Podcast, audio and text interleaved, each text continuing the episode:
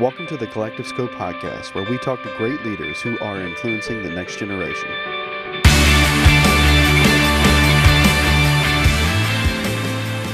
Welcome to the Collective Scope podcast. And again, I'm solo as my friend and partner Rob Foltz is in Louisville doing some uh, doctorate study. So eventually we'll have the good Dr. Robert Foltz back with us, but it may be uh, a little while till he's doctor. But we do have with us Shane Pruitt. Shane is the National Next Gen Evangelism Director for the North American Mission Board. He's served as a church planter, lead pastor, student pastor, worked, worked for his denomination for a while, and him and his family, and this we have in common, five kids live in Rockwall, Texas. So, so I think we can kind of empathize with, you, with each other on the five. That's a, that's a lot. So, so how does a dad, dad of five kids like you, I know you're traveling right now. Stay, stay gone and come home. And how, how does all that work out for you? Oh my goodness, I love it. Yes, um, yeah, like you said, got five kids that are 13 and under. Yeah, you can oh, identify mercy. with that. I always say that is a that's a prayer request. That's a constant prayer request. Yep. Yeah, and then uh, our two oldest daughters, uh, 13 and 8, uh, are are biological daughters, and then we have a seven year old, a four year old, and a two year old that uh, are uh, two sons and a daughter through adoption. And so, man, great question. I tell you, I'll, I'll just be honest and transparent. There are plenty of times when I come in from the road or the air, and I have to stop in the driveway, sit there, take a moment of silence, pray, and ask God to give me supernatural energy because I want to go in and give my best to my family and not the leftovers, right? Um, but yeah, but I tell you what, like playing at the park with the kids or going on a date with my wife really does energize me. Um, and so, man, it's a blessing. So I always That's say great. they're my primary ministry. Everything else I do is from the overflow of that. That's awesome. That's awesome. And, and as I read off on your bio, you did some some work as student pastor. Um, I did two tours of student pastoring. It's kind of like war. Like you just go and it's like uh, instead of like bullets, it's Skittles and marshmallows get thrown at you. Um, but obviously, as a, as a dad of, of 13 and under, mine are all tweens and teens. Uh, my oldest is 18 and a half. My youngest is 11. So that we're in that tween years. You've got a lot of skin in the game in this next generation conversation. So, what, what does that mean? You're the National Next Generation Evangelism Director. That's a big title. What do you? What does that mean for you? What do you do? Yeah, absolutely. It is a long title, and we always joke. And then when you add for the North American Mission Board, that doesn't really fit on a business card for sure. Right, right. Yeah, um, yeah. So, you know, it's been pretty public in Southern Baptist life that uh, baptisms have been in decline for a while, and then student baptisms have really been in decline. And so there has been an intentional focus by the Southern Baptist Convention on evangelism um, and so they hired uh, a mentor of mine uh, about a year ago, Johnny Hunt, uh, to be uh, the vice president uh, at NAMB, uh, overseeing evangelism, leadership development. And then I've done some ministry for him and their church. And so he goes, Hey, I want you to come on, join our team. you know, I was already doing a lot of itinerant ministry, speaking, preaching. I'm an evangelist at heart. and then primarily to the next generation. He goes, Hey, I want you to come on our team do what you do uh, and continue to do it on a national level. And so, really, my my job is to to preach and speak to the next generation. As I do that, find some things that God's doing amongst that generation, maybe some commonalities of healthy ministries that are truly reaching that generation, and then being able to to network and connect and celebrate that on a national level, and then be able to equip churches, uh, um, local associations, networks of churches uh, to um, reach the next generation and say, hey, here's some common things I'm seeing across the nation, what God's doing, be able to communicate that. And then, you know, and then through that too, also uh, partner with ministries who are doing it well. And then if there's maybe a need, uh, and we don't have a tool or ministry that we know of that, that's doing it well, then also help develop some some evangelism tools, some resources on uh, equipping, reaching, mobilizing the next generation. Yeah. That's good. What What are some of these things? I mean, you're traveling quite a bit. I mean, I track yeah. with you on social media. What What are you seeing take place all around the country as far as as you're you're more in the youth ministries field? What What are you sure. seeing there taking place? What sort of the, the temperature of things. Yeah, yeah. You know, just for uh, discussion purposes, you know, uh, that generation is typically, you know, is kind of typically called Generation Z. Uh, Right. That would be kind of the ages between, uh, depends on how you define that, between four and 24. So I'm thinking, I taught junior high, high school, college students. Um, as they're getting older now in high school and in college, a, a lot more data is coming out on Gen Z and the way they think. Uh, probably one of the most eye-opening ones was uh, an article released by Wall Street Journal uh, three, four months ago, and it said this: that less than 30% of Generation Z says religion is very important to them. So not even Christianity, not even born again, saved, any of that lingo, just religion. Period. So if that is true, then that makes them the least religious generation we've ever seen um, really since the, the formation of the United States. And so they're they're truly, I think in Generation Z, you're seeing a true post-Christian generation from a post-Christian culture.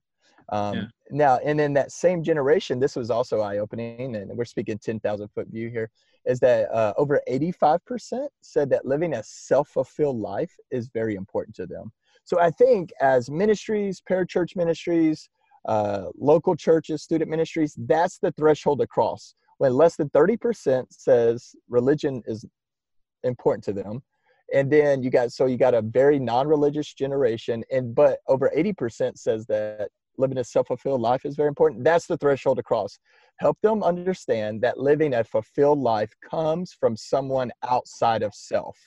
So Right. peace, like yeah god wants you to be fulfilled god wants you to have peace and joy and hope and purpose but all those things are not going to come from you that's going to come from someone outside of you which is the exact opposite message they're being told as they grow up right because they're being told believe in yourself follow your heart uh, make things happen for yourself. It's all about you self-fulfillment self-help which is all really anti-gospel message. So those things are important to them. They just got to realize it's got to come out from outside of self so i think Yeah. that's the threshold to cross yeah. That's, that's we've uh we've had and, and somebody that you may want to partner with and and I think it was early on I, I don't remember the episode number a guy by the name of Haydn Shaw. Haydn's a generation expert. Um, he works for Franklin Covey actually, but but works with churches and sort of some generational research. And he's saying very similar things. We're seeing some similar data out of Barna. And really where where Rob and I, who's who's going to mention is not here, where we started this conversation and why we have the podcast at all is because the questions we had two questions um, and we have we have older teens and, and so it affected our house and our life in in sort of thinking and, and perspective we and we work on a college campus as well. Why are they leaving the church and are they coming back? So what Mm. we see is this exodus of students um, at 16 17 they get driver's license they get jobs they they sort of leave the youth group they get to college they leave the church. Um, how do we do some things to slow that down or recapture their hearts? Yeah yeah oh man so many so many layers to unpeel in that onion you know um you know i think another thing that is kind of can be identified with this generation as well uh is uh emotional health you know uh Right. how old are you how old are you i'm 42 Yeah. Okay. So I just turned 41. All right. So you know how like our generation and then like older millennials, uh, we used to always like self-diagnose ourselves with ADD or ADHD. You know, Yeah. like whether we had it or not, we all thought we did. You know, we're like, oh Yeah. my, you know, because of my ADD. Well, I feel like young millennials and Gen Z are doing this exact same thing, but they're doing it with depression and anxiety that's so So- true whether they whether they're clinically diagnosed or not we know that's real clinical but whether they're clinically diagnosed or not they all think they have depression or anxiety um, i don't know if you saw where the YouVersion like released the, the number one uh, like kind of searched uh, scripture last year and it was uh, from philippians about don't be anxious you know and right so yeah um, yeah and so i think uh, there's going to be some emotional health things that we need to prepare them for in our discipleship process so if Okay. that's a part of our discipleship process uh, if it's not we got to show them biblically how to uh, practice self-control emotional health and then i think on the more practical level um, i think like doctrine and theology uh, and discipleship in student ministry is so key. Uh, and what I mean by that is my fear is is we are releasing people out of our student ministries to go to universities or go to the workforces and they do not know how to articulate their faith. They do not know how to defend their faith. Uh, they know how to ride go-karts and eat pizza and uh, do lock-ins but when they go to a university and um, and their faith is challenged they have nothing uh, to stand on whatsoever yeah. you know and then i think another thing as parents is we also have to uh, we have to make student ministry and uh, being involved in a local church serving the local church being a community being known by the local church a high priority um, and i'll and, and, I'm talking about Christian parents. Uh, sadly, what I see over and over again is church is an elective. It's not a high priority, right? right? So, like, if there's no select baseball practice, if there's no homework, uh, if there's no band recitals, if there's no this, if it's not raining, uh, if it's not too sunny, because then you'd be outside. If all these things, then you go to church. And so, right. if we don't make church a high priority for them while they're children and students, then we should not make we should not be surprised when church is not a high priority to them when they become young adults you know? Yeah. So yeah. so has and this has been and i don't know if i put in the question so we're kind of just off off the cuff here. And it's it's been a tension i've been trying to figure out for myself because i was in youth ministry and we had sort of the model youth ministry that was like a youth worship service model and we had the preaching and the teaching. And i always said i was a bad youth pastor because i hated the games. I just wanted to preach but yeah. um but the silo style of ministry where we where we put them away in their own space yep. um and then when they when that doesn't sort of that flavor changes when they come into the larger church um and, and they're like well it's not like youth ministry. H- has that been a help or a hindrance or or is there a model shift coming? What do you foresee kind of taking place to help us keep kids in the faith and in the church yeah, man, that is, uh, dude, I'm right with you. I think, I don't think it's an either or. I think it's a both. I think there is a place for age specific or life stage specific ministries. Um, and I would say, especially in the areas of evangelism, I think that's, but when it comes to discipleship, we have to get better at multi generational right. discipleship. Like, what are some ways that we can get some older brothers? With some younger brothers, some older sisters with some younger sisters. Like as the church, especially in our American evangelical context, we don't practice Titus chapter 2 very well. Um, and we almost make it impossible. You know, the older take the younger, uh, right. older men take the younger man, older older sister take the younger sister, because we separate everybody. We separate the family. We say, all right, all the children go over here, all the students go over here, all the young singles go over here, all the married with kids go over here, all the empty nesters go over here, um, and they're never together. Um, like you said, almost, especially student ministry on some level, it's operating as a church within a church. Right. And so, on almost on some level, and practically, when they turn 18, you're asking them to join another church. Uh, even though they've been meeting at the same building, you're asking them to go into a church that really they have no relationship or connection to because that student ministry is operated as like a church within a church. I think one of the best ways that we can practice that multi generational life on life discipleship is in serving together. Um, I put That's on good. I put on Twitter today, um, and I think I shared it on Instagram. I don't know if you, you saw it, but I basically I think I shared it to my story. Yeah, Is that the, I, that the age thing? Yeah, yeah, yeah. Yeah, so go ahead and walk it out. It's on my yeah. story. It's on my story. I know this will come afterwards, but it's on my story. I love yeah. it. Yeah. So yeah. So basically, I just tweeted out. I just 13 year olds take pre AP classes. 14 year olds create their own brands on social media. 15 year olds prepare to operate motor vehicles. 16 year olds enter the workforce. 17 year olds conquer pre cal. 18 year olds hold weapons protecting our freedoms in the military. So students can serve the church and not only can they do it, let them do it, train them to do it, and expect them to do it.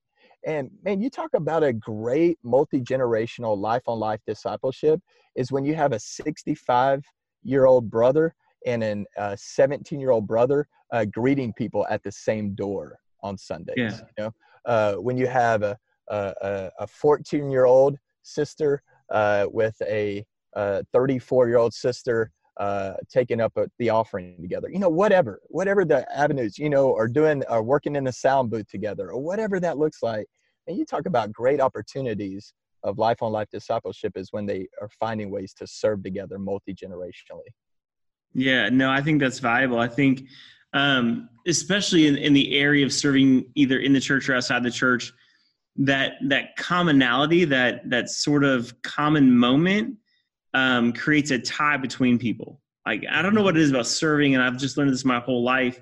Um, one of my mentors is is a is actually now the director of service learning here at the university, but but he modeled this so well and, and taught it so well to me that though if you can be a servant, there there seems to be a connection not just to the people you're serving, but the people you serve with. So yeah. I think that's a valuable tool. If, if if leaders are listening and you want to know how to get people, young people connected to older people in your church, Shane just dropped that on you that, that you need to write that down. That the serving together is a critical component of that. So what's some besides just what you said, greeters, what's some other areas of serving that you think that would help bring that multi-generational kind of connection? Yeah, man. So yeah, you know, I think one of the I was in student ministry as well, and I think one of the best things uh, that that I did, I wish I would have done done more of it, is that we would actually uh, try to recruit some of the uh, some of our youth leaders from the senior adult class, for lack of a better term, you know, the senior yeah. adult ministry, and they became some of our favorite uh, leaders. Man, students wanted to be around them because it reminded them of their grandparents, you know, and sometimes a generation will identify more with not the generation right above them, but the previous two to three generations, you know, because the pendulum continues to shift back and forth. And so I would say even mission, you know, like I we do so much student ministry mission trips, and I understand that, I get that. But what if the adults uh, did and students did mission trips together? I think those are done well, uh, where it's multi generational mission trips, it's multi generational outreach, it's multi-generational small groups you know what if we were what if some of our small groups instead of we were only age specific they were multi-generational small groups you know yeah. and then i think that discipleship understanding what discipleship is because i think once again in our western context often when we think of hey we need to start a discipleship program or we need to start evangelism training typically what we mean is is we're going to start a new class right we're going to get yeah. in a classroom with desk and chairs there's going to be a master teacher and a whiteboard or we're all going to read this book together and i'm sure that happens on some level in the new testament but most of the you saw was just life and life like hey this is going to be evangelism training. We're going to we're going to partner you up with someone who does it well and they're maybe in their 50s and you're 15 and y'all are going to go share the gospel together. Or you know we're going to go do this thing together outside the walls of a building. Yeah.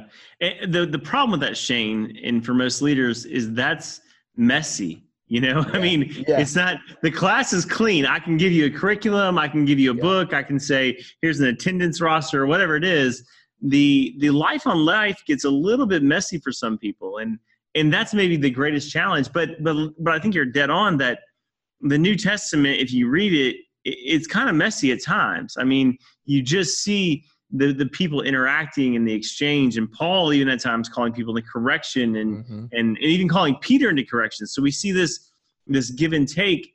Um, so so how do we move from and i'll say i think i think you're right in that it's an and and not an or but how do we take people from a classroom setting who are accustomed to that classroom setting and move them into what we would context maybe mentoring um, and especially mentoring across generations?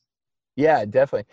I mean it's it's more like doing things together. You know like if say there's a there's a guy that enjoys hunting. I live in texas you know there's a bunch of hunters and like i think rallying around hobbies you know um, that there can be affinity type ministries that don't have to be age based. Maybe it's surrounding more of those hobbies and those interests of, hey, as we're going out and hunting this weekend, there's a bunch of teenagers with a bunch of adults and they're all hunting or whatever. And then in that are natural conversations.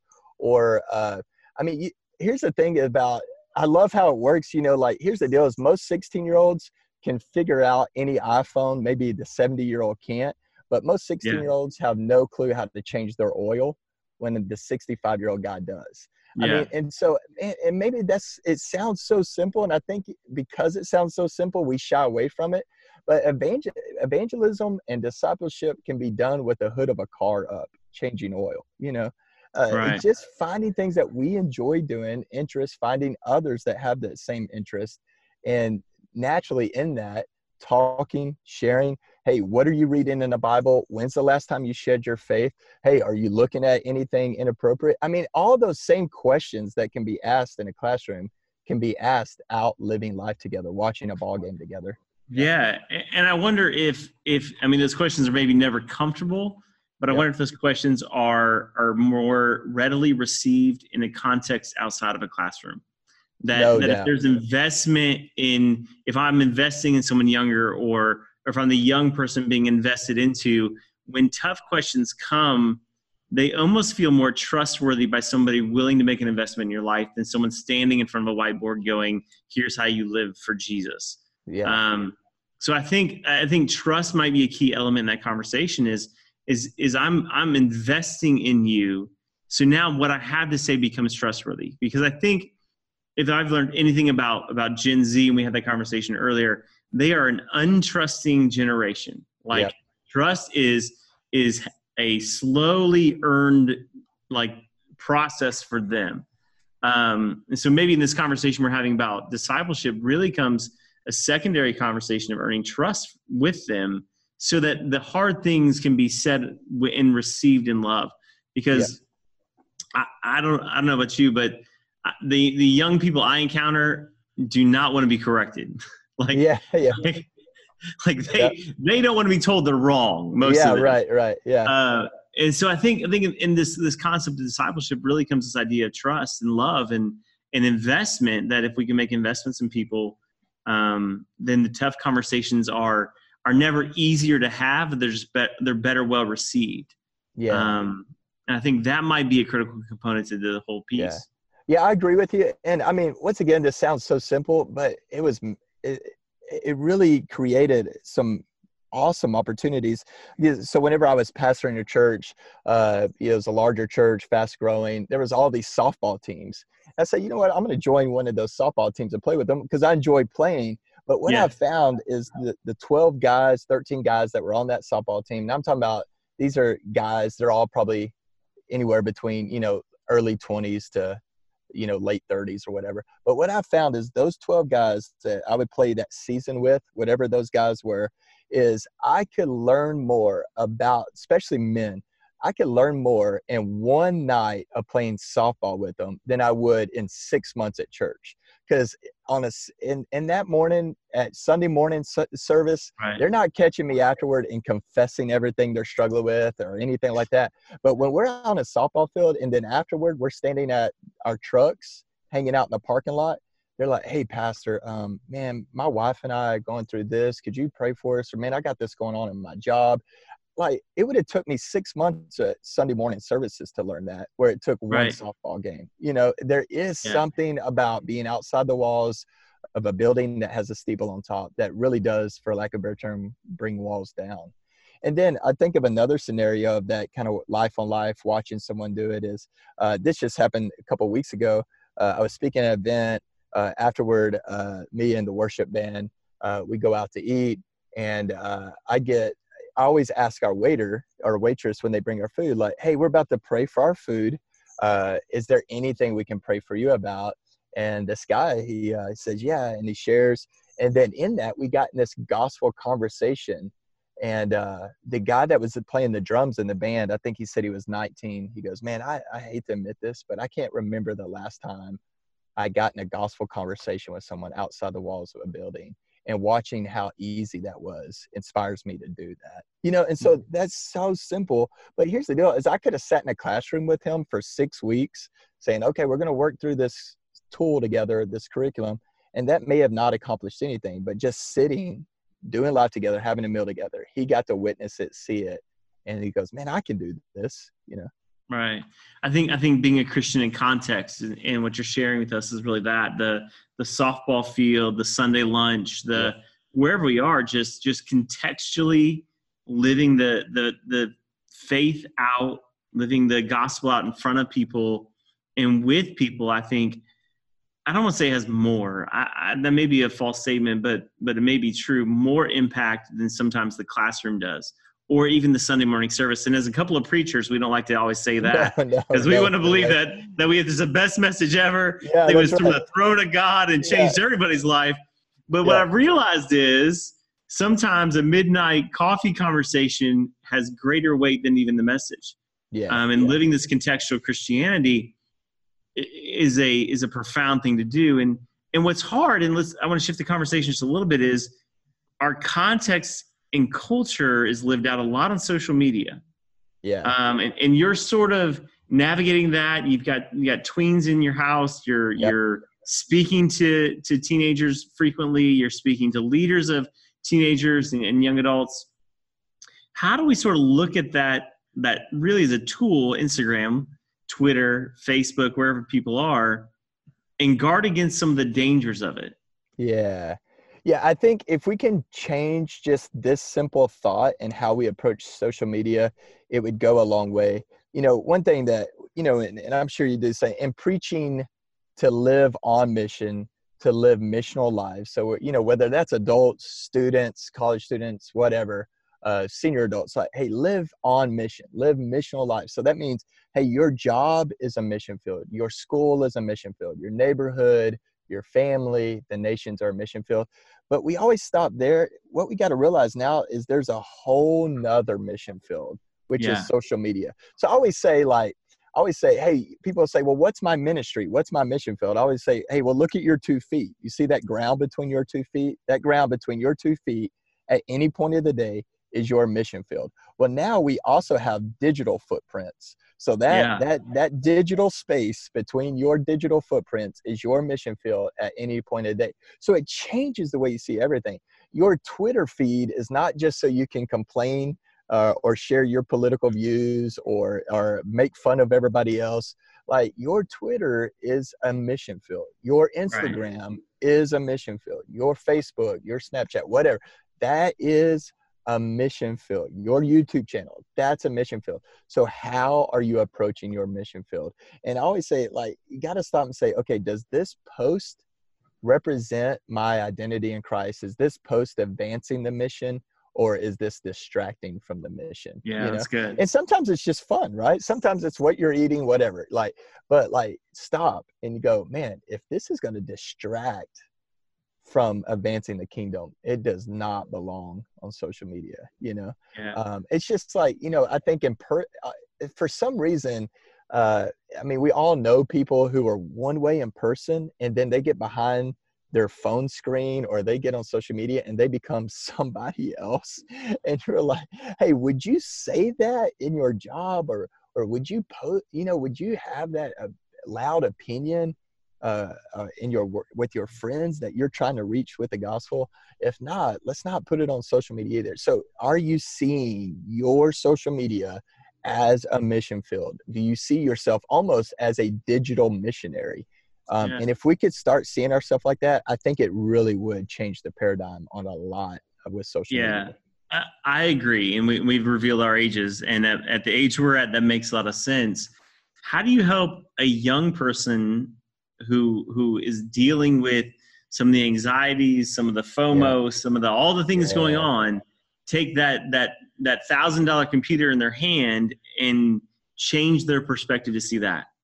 Yeah, yeah. So that is so hard. I mean, think about every. So I have a 13 year old. You have some yeah. uh, teenagers. Is think about all the things they experience right now that you and I didn't as teenagers. Right. Simply from social media, right? I mean, think about it. Like when you and I were in high school, if there was a party that we didn't get invited to, chances are we probably would have never known about it. So it really didn't. Or not known for much. three days. Yeah, or we didn't know until later. It didn't affect right. us. Think about. I mean, that party is being played out right in front of their eyes in that moment, and they're very aware that they were not invited.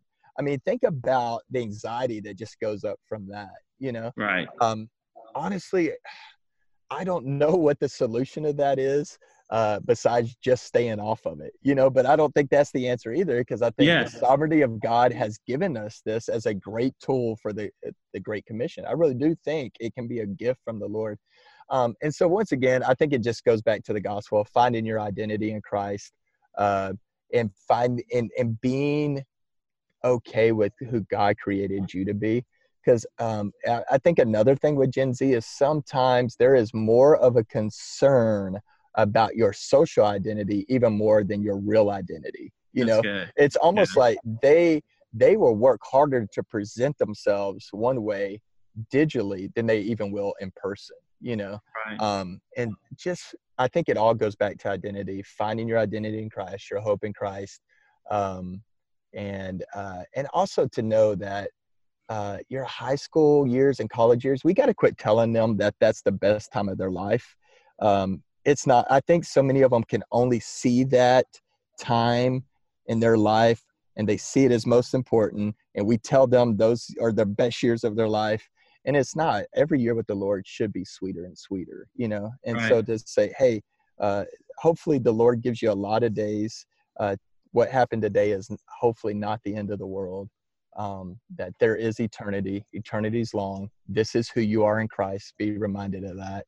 Um, but man, God, I don't know what the solution is. That I mean, Well, I have a teenager in the house, you know, that sees that, Yeah. and she's like, "Why didn't I get invited to that?" Or, "Or my friends are hanging out, and I didn't know about that," you know. And they're like, "Oh man, yeah, because you it- hurt it- with them, you know." It is, you do, and it's it's, and I don't, I, I struggle to understand. I mean, I I have I have teenagers, and and we walk through it all the time, and um, so if we if we figure it out, we've got our next book. So, yeah, no but, but it's a it's a great we we can we can sell a lot of those. So, Yep. let's talk about your first book though. Let's right. since we haven't figured out the social media piece, Yep. we'll talk about the book you have written. It's called Nine Common Lies Christians Believe. Tell me where this came from. Where did the idea for this book come from? Yeah, like so I mentioned a while ago with our kids, uh, our seven year old is adopted. His name is Titus uh, from Uganda. Titus has cerebral palsy, epilepsy. Uh, he's in a wheelchair. He's nonverbal, non-mobile. He's fed through a G tube. And so the first year he was with us, he came uh, to be a part of our family when he was six months old. And that first year, uh, man, we really, really struggled um, I mean, there is no kind of suffering like watching your children suffer. And so watching him have seizures on a daily basis, constant hospital visits, uh, surgeries, all those things, is we would have well-meaning people um, would, you know, share sentiments like, well, you know, God won't give you more than you can handle, or you know, you know what the Bible says, God won't give you more than you can handle. And you're like, that's not Yeah. in the Bible, you know, or you know, if God calls Titus home, then God to gain another angel, or you know, all those kind of things. And so uh, it finally kind of got to a place where we're like, hey, what are some of those one-liners, those cliches that we as the church, for lack of a better term, have adopted into our faith, baptized them, and made them a part of our vernacular that aren't necessarily biblically true, like God won't give you more you can handle, or God gains another angel, or follow your heart, believe in yourself. God just wants you to be happy. And we just kind of put together that list, and that's how that book uh, came together. It was really kind of from the overflow of our story. Right. Yeah, no, I, I was a sucker. I, I think I had a follow your heart little like I don't know wall hanging or something, and then I realized it wasn't true, and like it ended up in the goodwill pile. I mean, Yeah. like my heart led me astray sometimes. Yeah, I was no like, this is crap advice. I mean, yeah, I'm gonna follow my heart right into a ditch, is what I'm gonna do. yeah. Yeah. yeah, I kept following my heart into more and more food. It was just a Yeah, bad sign. It was like yeah, no it was doubt. really bad. Yeah, uh, no doubt. So how do we how do we combat this, Shane? I mean, I've read the book, but tell our listeners how do we combat these these lies and how do we recognize them in our life? Yeah, yeah, yeah. So yeah, the book does just that. It takes one of those lies, one of those cliches, one-liners, and then what does the Bible actually have to teach about it? Some truths to move forward with. Um, I think one of the biggest problems um, of why we believe these sentiments is that for a, we don't know the Bible. Honestly, like Yeah, Bible uh, illiteracy is almost at an all-time high, right? I mean, we just don't know. It's kind of what we talked about a while ago with students. We're releasing them into the world in the universities. They don't really know doctrine and theology. They don't know the Bible. And so I think the same thing. We hear a sentiment shared with us. It sounds good. Uh, and so we just regurgitate what others have told us. um, in those moments. Now, I, I do want to be clear, like, you know, uh, being in ministry, I've done way too many funerals for young people, right? And so, right. I, in no way would I say if you're doing a funeral and uh, a 32 year old mom is weeping because she just buried her five year old son, and she go, "Well, I guess God needed another angel."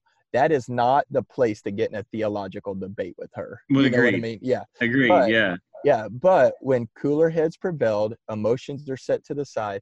What we know is often we share these sentiments with people who are struggling, right? You don't say God won't give you more than you can handle to someone who's having the best day of their life. You usually yeah. share it with someone who is struggling or going through a trial tribulation. Right. What we know is what's going to get us through those dark nights of the soul is God's truth, God's word is always going to be a lot more effective than some little cultural cliche that's not even biblically true. So I think we have to know the word, we have to understand truth, and then we have to be able to articulate that in a loving, kind, prayerful way. Yeah. I mean, I, I agree. It's it's the biblical biblical illiteracy issue is one I think that as the church we're going to have to address and address in some way in some fashion. Um, again, Rob and I work with students and and we we engage a lot in conversations and counseling. Um, and I was blown away. We were in a small group that my wife and I lead. We were just unpacking some some basic Christian doctrine and asking sort of mm-hmm. prompting questions. And and I, I hope I reserved my face because what I felt inside was, oh my gosh, they don't know the basics. Yeah. Um, yeah right it was like and like like the the gasp was inside i don't think it came out of my mouth but the gasp was inside and i was like they don't know this little simple thing mm-hmm. um and, and, and so the shift was okay we got to help them understand it um rather than just the astonishment but yeah. so how do we move to from the go-karts and the pizza of youth ministry and even young adult ministry we we have that to really helping them understand who Jesus is and and what the Bible says for their life. Yeah. What are some methodologies we can use? Yeah, I think I think we start really at ground zero. We can't, you know, once again, you're dealing with a post a post Christian generation. You're right. dealing with a, a, a vastly non-religious generation. So we can't even in our teaching, preaching, communicating, we can't say, "Hey, yeah, remember when David's slain Goliath?" They're like, "No." you know? Or hey you remember jonah and the big fish? No. Or you know or we can't we can't use uh, we can't just throw out like words like grace and mercy and righteousness and holiness and the hypostatic union in christ without explaining it. We need to get really good at explaining all those terms. Like if we're going to use churchy language we need to define everything and not assume that they know it already you know? Yeah. And so i so truly starting at the basics of our faith and then i think if we can get students to help them be able to articulate their testimony and be able to articulate just the pure gospel the life death burial resurrection of christ repentance of faith then that is also going to help them in a long way not just so they can share their faith with others but so they they can be reminded right because the enemy right. comes to steal kill and destroy and if mm-hmm. they can say, no, I remember when I surrendered to Jesus, I know the gospel, they're able to communicate the gospel to themselves, share their, remind themselves of their testimony. I think all those things are extremely helpful and important. Yeah. yeah so I think there is a value in verse by verse learning, verse by verse preaching, verse by verse uh, communications, you know? Yeah. I, I would agree that, that, that we got to get the Bible into, into a generation um, a lot of our a lot of our audiences, people not necessarily students, but those leading students, leading young adults, wanting to engage in young adults, engage with young adults. Uh, what would you say to the pastor or the leader who just doesn't know where to begin, how to yeah. how to reach that audience? What yeah. what what could you say to them? Yeah, yeah. Yeah, I would say get involved with your community. I think sometimes as the church, we're always trying to reinvent what's already maybe being done well. You know what I mean? And so like yeah, uh volunteer, you know, sometimes like man, I don't want to get on like church league sports, you know, like uh, you know, like church league basketball, you know, little dribblers, basketball, and all those things. I think that's valuable. I think there's a place for that. Uh, but sometimes, like we stay in the building so much that we disconnect from, you know, right. instead of starting a basketball league at your church, what if you go and get involved in a basketball league that's already taken place? So volunteer, uh, like whether it's coaching, uh, the school tutoring, like wherever students are, go and and help serve. Get with them. You can't reach people that you're never around. You know. Yeah. Uh, and and culture has shifted. You know, there was a day where you almost had to explain to people why you didn't go to church, right? Because most people expected people to go to church on Sunday Yeah. mornings. So you almost had to, ex- if you didn't go to church, you had to explain to people why you didn't go to church. Now it's shifted to where you almost have to explain to people why you do go to church. They're not just going to come to your building, right? You can't like, hey, we're going to put up a sign and everybody's going to come in our building. You have to go to where the people are. So whether it's tutoring at the school, whether it's like after school programs, whether it's coaching, whether um, it's you know whatever um, find a need find something that's already going on in the community for the next generation and then go be the hands and feet and get involved in volunteer and serve in what's already going on Yeah. That's valuable. Yeah. I think that's a very, you mentioned sort of that, that missional life. That's really the heart of what we have to do. Like they're no longer as the church, let's speak as, as church leaders. We, we can't just put up a building, put up a sign and expect them to come to us. We can't put up a building, put up an Instagram and expect them to come to us. yeah I mean, that's right that's yeah. that's the, the the new outdoor sign is our Instagram Yep. or a YouTube video, which which I'm not downing those things. Those are benefits, but missionally living out the gospel and equipping your your leadership and your your pe- the people of your church to live that way really is probably the most effective way to to infuse uh, the gospel into where we live. Um, yeah so I Yeah. agree. I, I think that missional mindset is is what we have to start to live out. Um, so for the leader, the pastor, let, let me just redirect the question in a similar, different way. Um, how does the pastor release maybe the people of his church or or cast a vision for them to go do things like this? Yeah, yeah. I think it's honestly helping people understand how to live missionally and what they're already doing. I get, you know, like if you have young families, chances are you have young families with kids who are playing little league, right? And so, hey, how do you see yourself as a missionary and what you're already doing? You know, um, because most young families are hanging out with other young families. Teenagers are hanging out with other teenagers. So, how do we mobilize the army that God's already given us in the context that they're already living their daily life? You know, hey, it's always fun to start something new. It's always fun to launch a nonprofit. It's always fun to launch a ministry. Those are things are great. Do them, awesome. But how do we help people say, hey, when you're going to your your son's little league game, you're not there just to watch, but look for opportunities to share your faith with other young families and that's how i think you grow ministry too because here's the deal Yeah. is that if if you're looking to grow your church with young families then mobilize your young families to go reach other young families because here's the deal is like if john is 32 and he shares the gospel uh, with his friend chad who's 32 well guess what? If chad surrenders to jesus he's coming to john's church. He's not going to go visit a church that he doesn't know anybody. He's going to go Exactly, visit the yeah. church of the person who invested in him you know? Yeah, and I think it would, with your point, with uh, your point being the softball game or the baseball game or wherever we're at, odds are that person you're sitting next to is has a need or is hurting in their life. Yep. I I Yeah, think yeah. people people around us we don't recognize maybe the the hurt other people have that that they're not going to maybe verbalize to us without relationship. And so yeah I think right. I mean, a, a- an incredible point that, that you're sort of drawing out about this missional living is odds are the person next to you has a need. Yeah. Um, and, and odds are, as we know in a, in a very unchurched world, they're not attending church somewhere. They're not Yeah. saved or they're not connected to a community um, of faith. And so, so I think being aware and just engaging in those conversations can bring to light some things that we go, Hey, you have this need. Let me help you meet the need. And a lot of time that need is, is a spiritual need. Yeah, no doubt. And I think as Christians, I, I feel like sometimes the longer we're a Christian, um, the older we get, the more we get in a bubble. To because I run into people all the time. Go, hey, I want to share my faith. I don't know any lost people. Well, I- Yeah. we have to intentionally, and and it has to be. That's the word. Intentionally find ways to be around lost people. Whether it's joining a gym, uh, whether it's uh, you know joining some affinity group or some like there has to be a way to Yeah. like so a, a friend of mine he works for a christian ministry. Uh we're all friends so all of us are christians. And he told me that he goes man i don't know any lost people.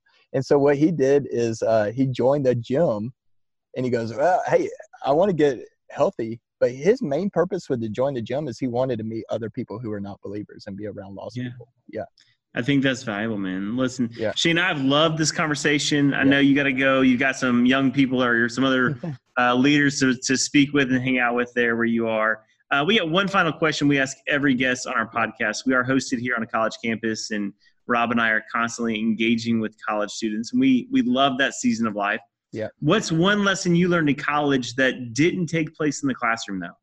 Oh man, yeah. This so you know we've been talking a lot about sharing our faith and, and discipleship, mission living. So I didn't grow up in the church. I became a Christian at 21. All right.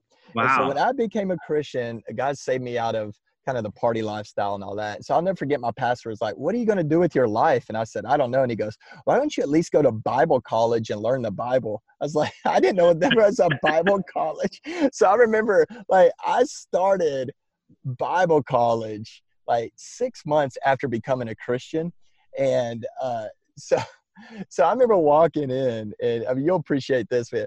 I remember walking in, and here's all these guys and girls preparing for ministry. So they're they're doing what Bible college students do. They're debating Calvinism and Arminianism. I had no idea what they were talking about. You know, I just learned the book of Job as Job and not Job. You know, um, and so I had some professors uh, like pour into me, disciple me, Yeah. take an interest in me. So for me, Christian college, yes, I learned. I got a great degree learned how to do ministry formu- you know was able to build doctrine and theology but that literally was the place i was disciple and yes in the classroom on some level but mainly i learned how to be a follower of jesus how to be a man a future husband uh, while sitting and eating a hot dog or on the basketball court i was a basketball Yeah. player so on the basketball court and uh, by going to uh, uh, their house and watching them sit down as a family and eat dinner together, watching them uh, read the Bible to their kids before putting them to bed.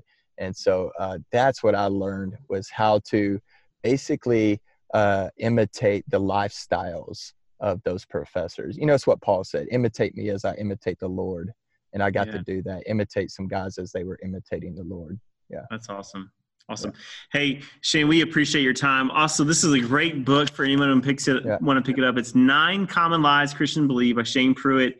A great read. It's a great resource. Some of the things that you may think that are in the Bible or may realize that you weren't believing. That was sort of the cases I've picked through it. Shane, how can people stay connected to you? Yeah, great. So my website is just shanepruitt.com, P R U I T T, shanepruitt.com. And on there you can find articles, blogs, sermon videos, clips, um, all kind of things. And then on social media, on Twitter and Instagram is just at Shane underscore Pruitt 78. Got it. All right, awesome. Hey, we we are so thankful for your time, and I know Rob missed out on a great conversation. I'll have to catch him up on what we talked about, and uh, we appreciate you coming on here. And as we always say here at the Collectives Co podcast, you have a seat at the table. Thanks for coming on. Hey, man, it's been a true honor, man. Anytime. I love being on. Hey, thanks for listening to this episode of the Collectives Co podcast. Would you do us a favor and subscribe, rate, and review, and share this on social media so this content can reach other great leaders?